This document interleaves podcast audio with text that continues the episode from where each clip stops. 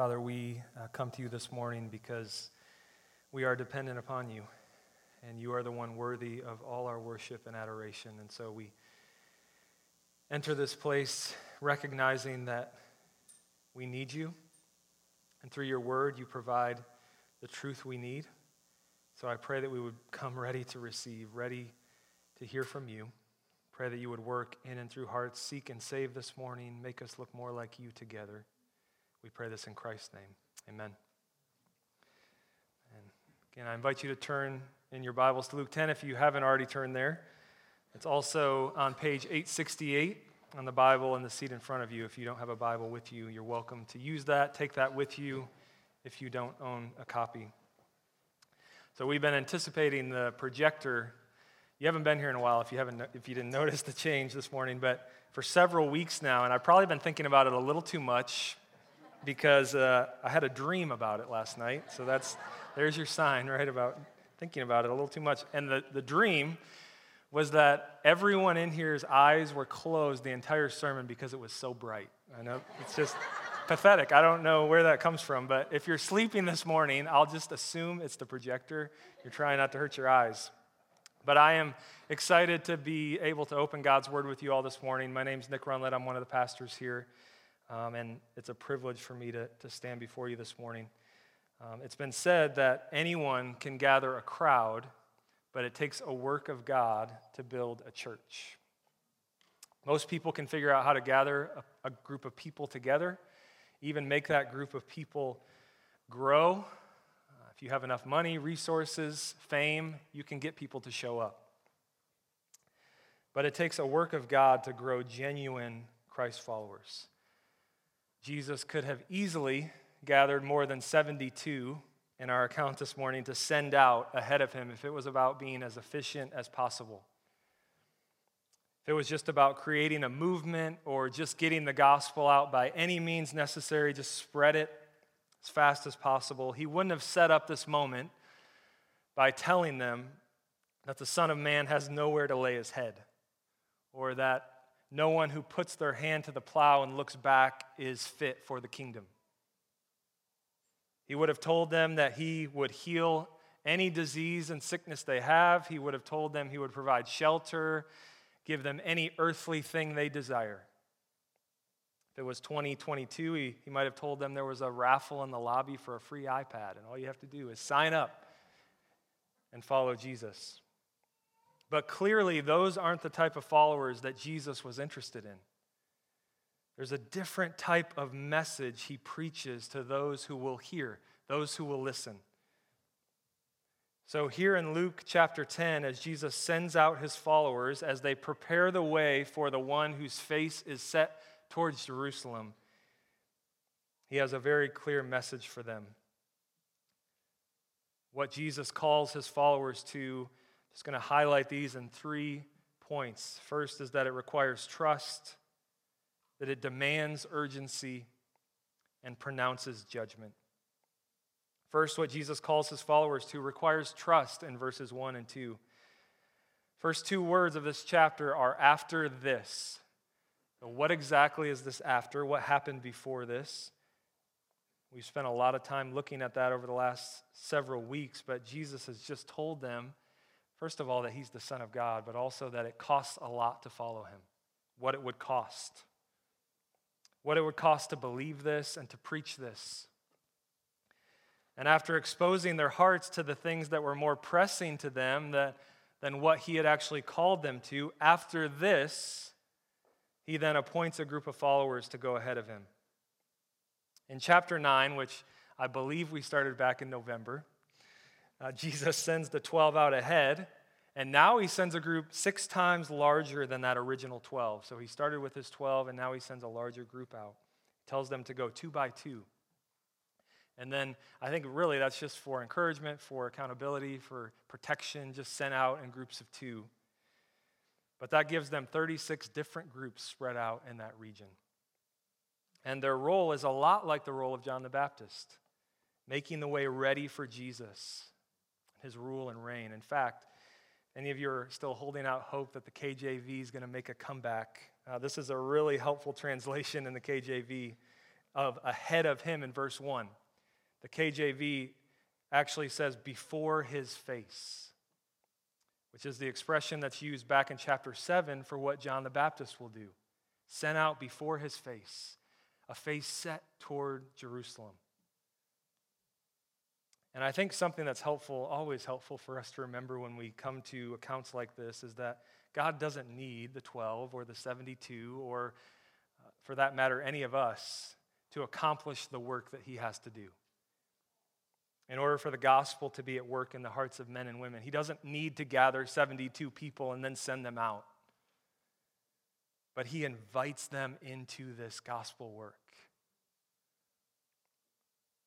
He doesn't need them to go, but he lets us co labor with him. He lets them co labor with him. One weak attempt at illustrating this is when I hand my boys a snow shovel, small boys. Quite honestly, it's me following them around, picking up the snow that I'd already shoveled off, and somehow they got it back on the driveway, right? but involving them in the work is about more than simply just getting the driveway clear. It would certainly be more efficient, less stressful for me to just do it myself. Jesus calls them and us into this gospel work. Even though he doesn't need us and its effectiveness has nothing to do with us. And quite honestly, I often feel like I'm throwing more snow back on the driveway than I'm clearing off, but we get to proclaim the good news of King Jesus to a people in desperate need. We get to prepare the way for his work. This isn't a burden, but a privilege. So, where does the trust come in or dependence? Well, once Jesus does appoint them, he has some parting words before they go. Read verse 2 again. It says, And he said to them, The harvest is plentiful, but the laborers are few. Therefore, pray earnestly to the Lord of the harvest to send out laborers into his harvest. Such an important verse in this entire section as Jesus tells them there's a lot of work to do, not a lot, a lot of laborers to do it, so pray. That's your response. Pray. Harvest is plentiful, and we don't have a lot of people to do the work, so you better pray.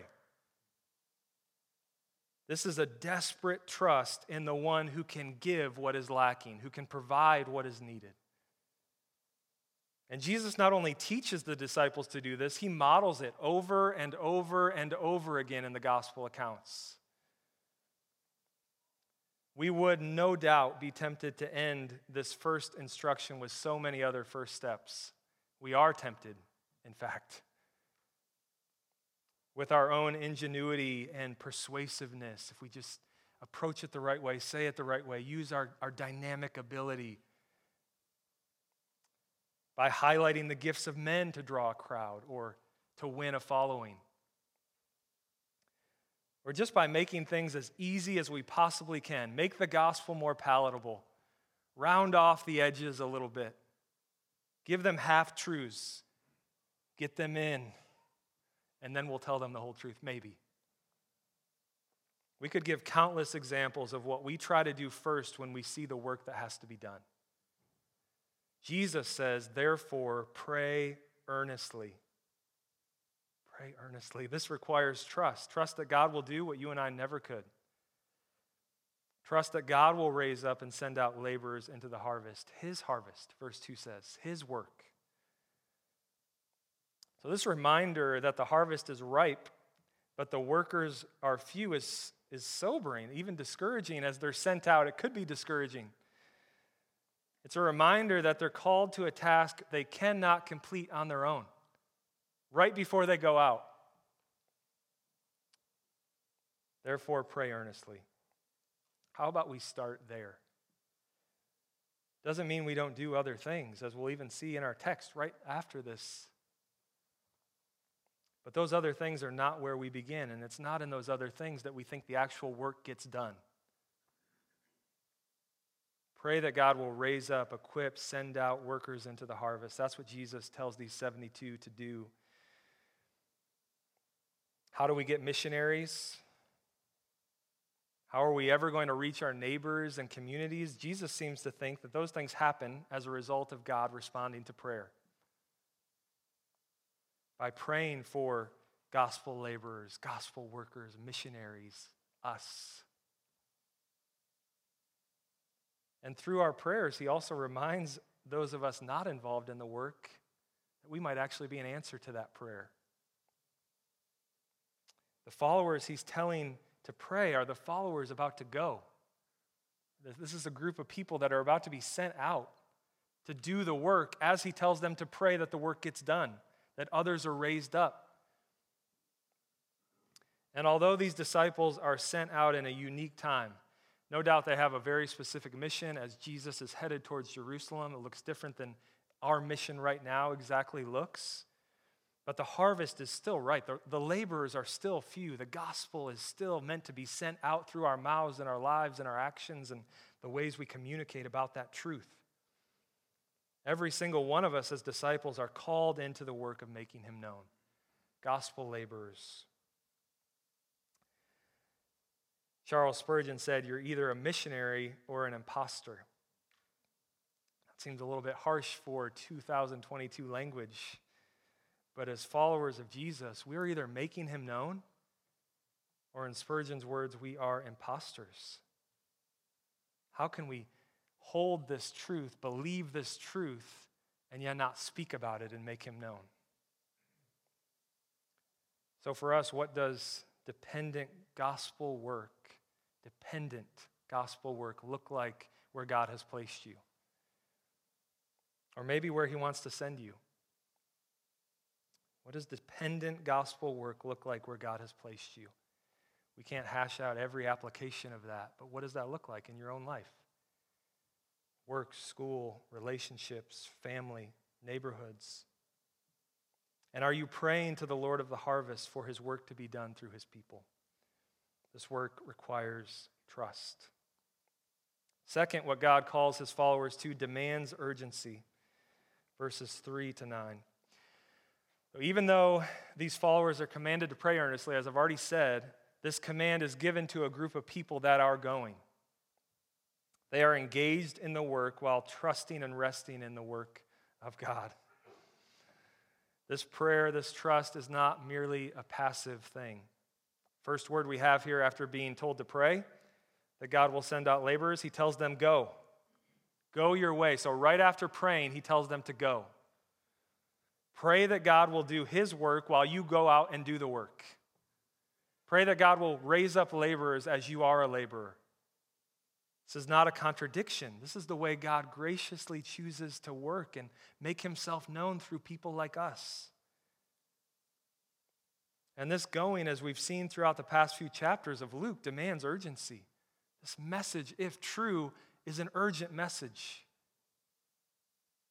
demands urgency because if we say we believe what we believe is true, if sin is as bad as we say it is, and Jesus is as good as we believe he is, and every single human that's ever walked this earth will face death and separation from God if they don't know Jesus, then how can this be anything but urgent? And this urgent message is one that enemies are looking to destroy to distort a message that attracts opposition. They'll be sent out as lambs among wolves. They're to carry no money bag or knapsack, no sandals, without greeting anyone on the road.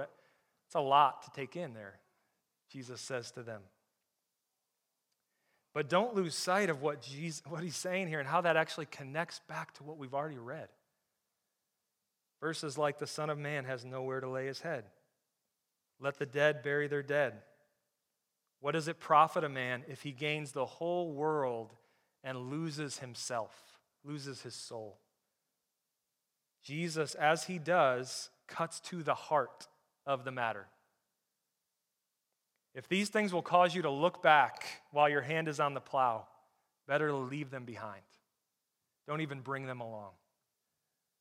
If your right hand causes you to sin, he says in other places, cut it off. This is the way Jesus teaches, approaches things, because he cuts to the heart of the matter.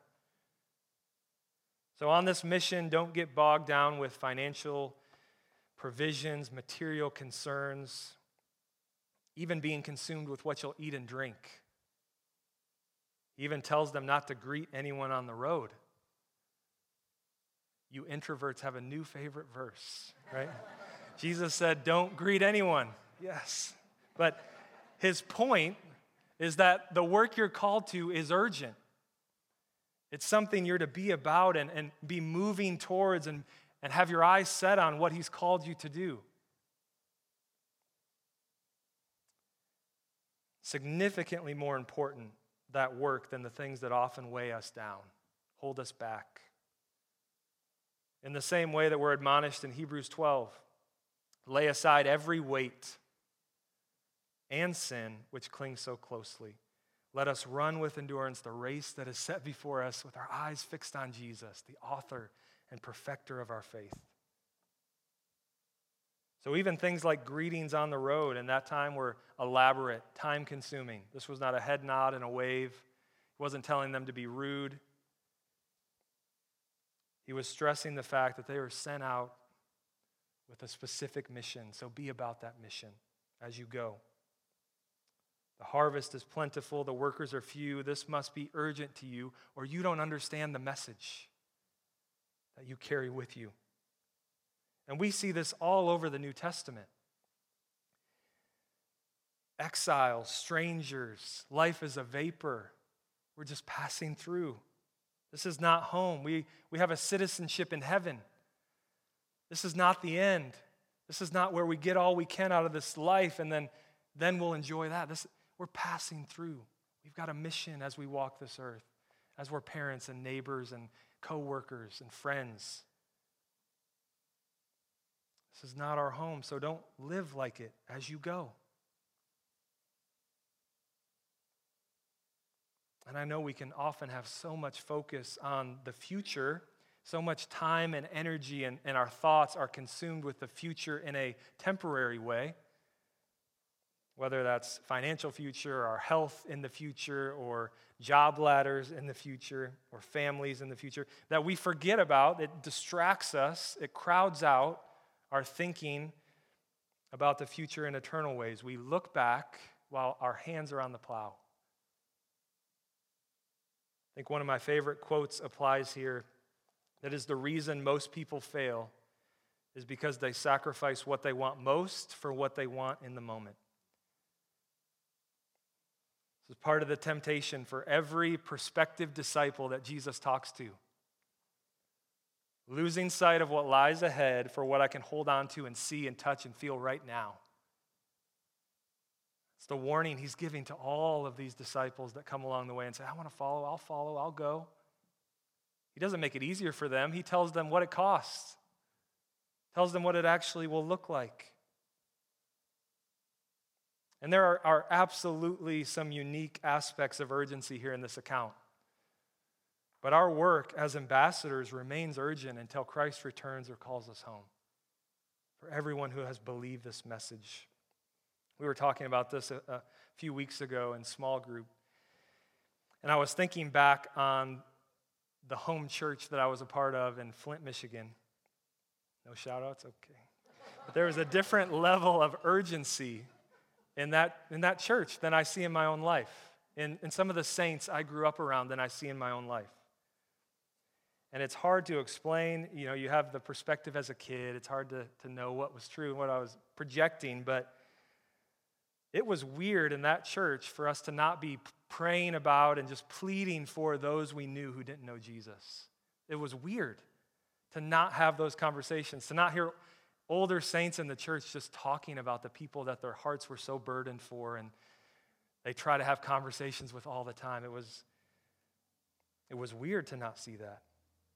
And many of the saints in that church, I would guess, and I, I still know some of them, they loved people more than they loved what people thought about them in that church. Than I, than I know I see in my own heart. And there was an urgency in the work. Quite honestly, I also grew up in a struggling community financially. And the grip of materialism was not as strong in many of those brothers and sisters as I often see in my own heart. And that can subtly or not so subtly push out the urgency as we get more and more comfortable here. As this feels more and more like home, the urgency kind of fades to the background. And I speak for myself, but I, I see that tendency in our culture and in the American church. I think about certain neighbors of mine, why the gospel has never made its way into my conversations with them. And there are likely several reasons for that, but is one of them that I've forgotten the urgency of the message? I think so. Or how often I can pray for unbelieving family members, but not actually even speak of gospel hope to them. What about good things? Good things. Hear that. These are good things. Like work, work hours and demands and entertainment, fitness, robbing us of time to even be a laborer because any extra time is eaten up by those things. Is, is that a lack of urgency? Maybe. Maybe there are some things that we're prioritizing over being a laborer in the work of Christ. And, and please don't forget this urgent message that we get the privilege of communicating is also the reason you don't have to leave here today feeling burdened and guilty because you haven't actually lived as if it's urgent. Grace abounds because of the work of Jesus. So let's get to work while we still have time. Let's make much of him while we still have time. As we continue in the text, we'll see Jesus continue to give more instructions. And I, I think one theme of those instructions, again, is that this is urgent. As they enter the house, they're to announce their intentions, that they bring peace. Look for men of peace, a man of peace. So there's harmony. They're, they're welcoming you, they receive what you have to say. But don't waste time on homes that have no peace in them. Instead, move, move along in this ministry, move along in this gospel work. Verses 7 to 9 show us some similar language that the 12 get back in chapter 9. Due to the urgency of the message and mission, they're not to jump around from house to house and just take advantage of people's hospitality. They're to continue. And if the message is not received, if they're not welcome, they're to continue. But when they receive you, verse 8, or welcome this good news, eat, spend time with them, heal the sick, announce the kingdom of God being displayed in their midst through what they're doing, through the message they have. So clearly, the way Jesus speaks to the 72 is showing us once again, this is not the only time we see this in Luke's gospel. Once again, this, me- this message of the kingdom of God is urgent. Third and finally, what Jesus calls his followers to pronounces judgment, verses 10 to 12. Throughout Luke's gospel, we see this message not received by everyone. And the offer of peace in verse 5 is withdrawn and replaced with a pronouncement of judgment.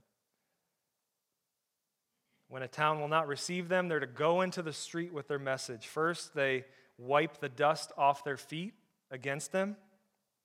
An action we talked about again with the 12 in chapter 9, verse 5. This tells the town they've placed themselves, or the home, they've placed themselves outside of the people of God. They've rejected the one they have been waiting for, the Son of God who's here. They've rejected him. We see that in Acts. Again, it's a pronouncement of judgment because they've rejected the message of Jesus. And second, they're to say that the rejection of their message does not change what's actually true. Verse 11, let's read that again. It says, Nevertheless, know this that the kingdom of God has come near. Basically, it doesn't matter what you think, this is the reality. You rejecting it doesn't make it not true. I talked with someone uh, a couple weeks ago that actually said out loud they don't get what the fuss about ice cream is all about. now, you can say that with confidence, but it doesn't make ice cream any less good, right? The truth remains. It's a little less important. But the kingdom of God, regardless of your rejecting or accepting it, has come near. Whether you believe that message or not, it was nothing less than the kingdom of God that had come near. In rejecting the laborers, they were not simply rejecting some messengers, but the very kingdom of God, Son of God, in the flesh. And that has significant consequences. Jesus says in verse 12 that it will be more bearable on that day for Sodom than for that town. We don't get any explanation of that day right in this text, but most agree it's pointing to the day of judgment. We see that later in Luke and Matthew and Second Thessalonians and Second Timothy. Jesus will expand on this even more next week as it's kind of a continuation of this in verses 13 to 16. But on Judgment Day, it will be more tolerable for Sodom than for those who reject the Son of God.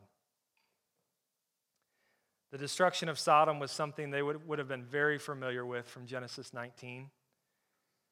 It was a judgment so severe and well known that it becomes common speech for talking about God's judgment against evil. And it will be more bearable for them than for those who reject the Son of God. And I want to be clear, if it's not already, as we've been working through a text, and oftentimes when you work through narratives, this is not a step by step guide for missionaries in 2022. This is not a step by step guide for gospel laborers, for those going out with the gospel into our communities in 2022. That's not why it's recorded for us. This is the difference between what's often talked about as descriptive versus prescriptive. This is descriptive in the sense that it's describing events that took place for us. And we have much to learn from the text about Jesus, about the message, about what we're called to do as laborers, about the harvest, about the fact that He is the Son of God. His message is urgent. And judgment is waiting those outside of Christ. But this account is not prescribing a step by step checklist for every follower of Jesus for all time. And I think this is an important distinction as we approach the Word of God, as we study the Word. And it's helpful for us to know, for the purposes of our passage, that this is not prescriptive. You're not to read this and leave your neighbor's house and go yell in the streets. The dust is being wiped off your shoes or telling them they're worse off than Sodom. That's not, that's not what I want you walking away from this hearing or seeing. Yet, at the same time, the reality of what Jesus is describing and the disciples are sent out to do is, is still true. Those who reject this news face judgment, face separation from God. And the rest of Scripture helps to inform that for us and, and approach how we come to this text. And that has significant application to us, even if the way we approach it today is a little different. The truth about judgment cannot be a truth absent in our theology. And even in our conversations and our gospel witness, the warning is truly for all people. If men remain in their sin and are not in Christ, they will find themselves worse off than Sodom. That, that is true. So let's pray and plead for repentance and faith and trust in Him. Let's pray and plead for laborers to be sent out. We've all seen examples of judgment talked about poorly. But that doesn't mean we don't warn anymore, that the warning disappears from the gospel, the good news of the gospel, and why we need it in the first place. There are ways to speak that truth in love, but we must speak it. We must warn. We must not be silent in those areas God has called us to be clear about, where He has been clear about. Many times when we don't speak boldly about what separation from God looks like, it's because we don't trust Him, because we don't really believe it's all that urgent. But praise be to God, there is now no condemnation for those who are in Christ Jesus. Amen. And praise God that those of us whose faith is in Jesus and Jesus alone for salvation, who took our sin and gave us his righteousness, we will not face judgment on that day for the times we have been silent. for the times we have not spoke the truth in love, for the times we have cared more about what people thought about us than about their very soul. Praise God, we rest in the finished work of the one who always spoke the truth in love. But may that grace we have received motivate us to warn those that are outside of Christ, to plead with those who don't know him, to show off the goodness of who he is and what he's done, to love them more than we love ourselves. Our exact mission may look quite a bit different from the 72 sent out on this specific day as Jesus headed towards Jerusalem. Our exact mission may look different from one another as we go all over the place after we leave here. And we work in different offices and in our basements and, and go to different coffee shops and different classrooms and sporting events. But the main re- ingredients of what we're called to proclaim remains the same. We go with an urgent message that involves a very real warning for those apart from Jesus with very real hope, whether they believe it or not. All the while depending on a God who will work as he sends out laborers into his harvest. Consider this morning how we're called to be a part of that. Let the rest of Scripture inform how you think about your mission on this earth and what it's supposed to look like, as almost like these men and women traveling along, called not to get caught up in the things along the way. A little bit of a picture of what our life is, is meant to, to be like. And I don't think that's necessarily what Jesus was getting at here, but I think that's something we have to think about as we walk this earth, right? We're, we're walking through 80 years, maybe 90 years, maybe 60. But during that time, what are we walking towards? What are we seeking to do with the time God has given us to make Him known wherever He's placed us? What a privilege that is to be a part of that work. He doesn't need us, but He chooses to use us. And it excites me as I think about this large room, and there was a large room full an hour and a half ago as well, sent out from here to make much of the God who made them and saved them. And we get to do that together as the church of God. We get to do that together. That's a privilege, and let's, let's live as if it's urgent today. Let's pray.